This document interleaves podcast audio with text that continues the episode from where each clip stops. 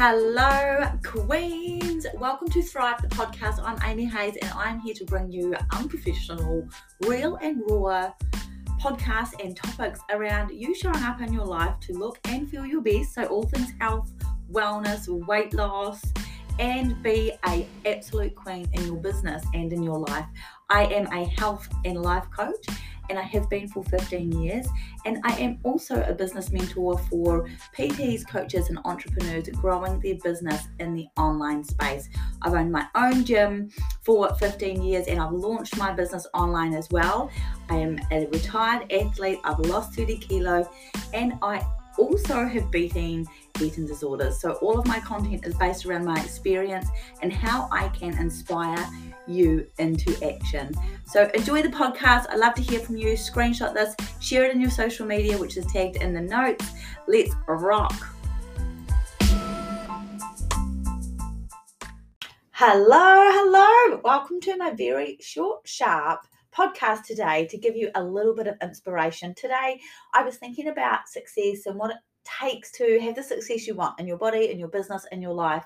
And I wanted to start sharing a few short, sharp, helpful podcasts to get you moving for the day and get you inspired into action. So, First things first, today I want to let you know that you have got to learn to prioritize your own needs, and it is not selfish for you to want to feel and be your best. And something that comes up a lot with clients is that they feel bad taking their time for them you have to start telling yourself that you want when you want something a change in your body or in your business or in your life that you have to meet yourself with an, a willingness to do what it takes to achieve it you have to make changes to get that thing right and start showing up as if you've already got it and adopt the behaviors of that but you have to be willing to make change and i think that's where a lot of people get tripped up and I know that lots of people want success and they think it comes easy to, to others and not to them.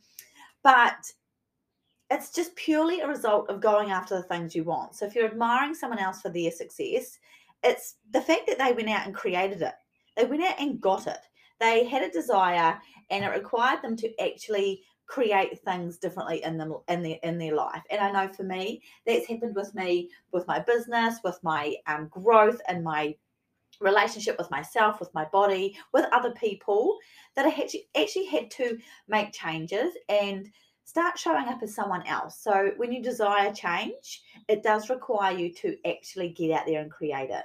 And it means moving out of your own way and really identifying how you're sabotaging yourself. And that's one of the biggest things reflection. You have to change your strategy, you have to be more supportive, you have to hold yourself accountable. You have to really get to know who you are. So, if you really want something, you have to ask yourself are you really willing to do what it takes to achieve that thing?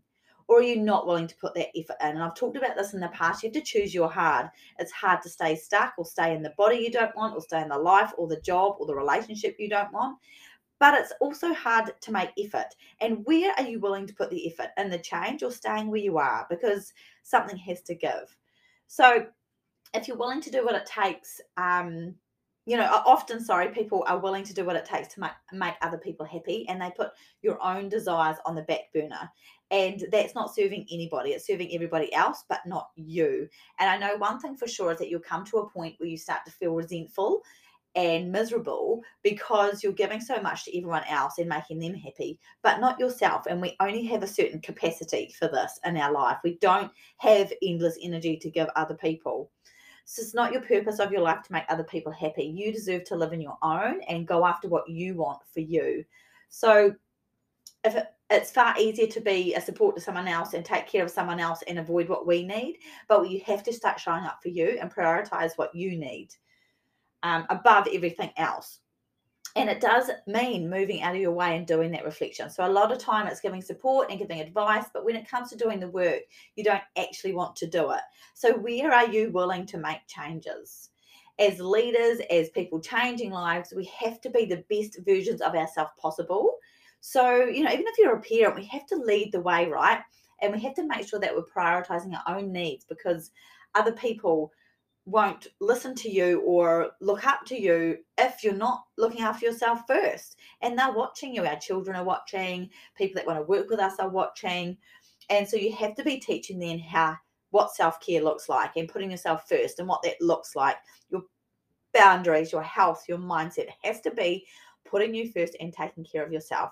So I hope that's something that you'll do today for yourself because you deserve it. Something nice for you that helps you feel really good and choose to put you first above everybody else because you deserve that. You deserve to show yourself that you are worth prioritizing and caring for your own mental health, physical health, emotional health. And then everyone else gets to um, benefit from that as well. So I hope that's helpful for you today. Very short, sharp reminder to put you first, that it's not selfish. It's very important to do so. And have a reflection about what you're actually willing to change to get those things you want because success doesn't come by staying stuck where we are. So, what is it for you that you can change today to get your step closer to your goals? Have a great day, and I will see you soon for my next short, sharp bit of daily inspiration.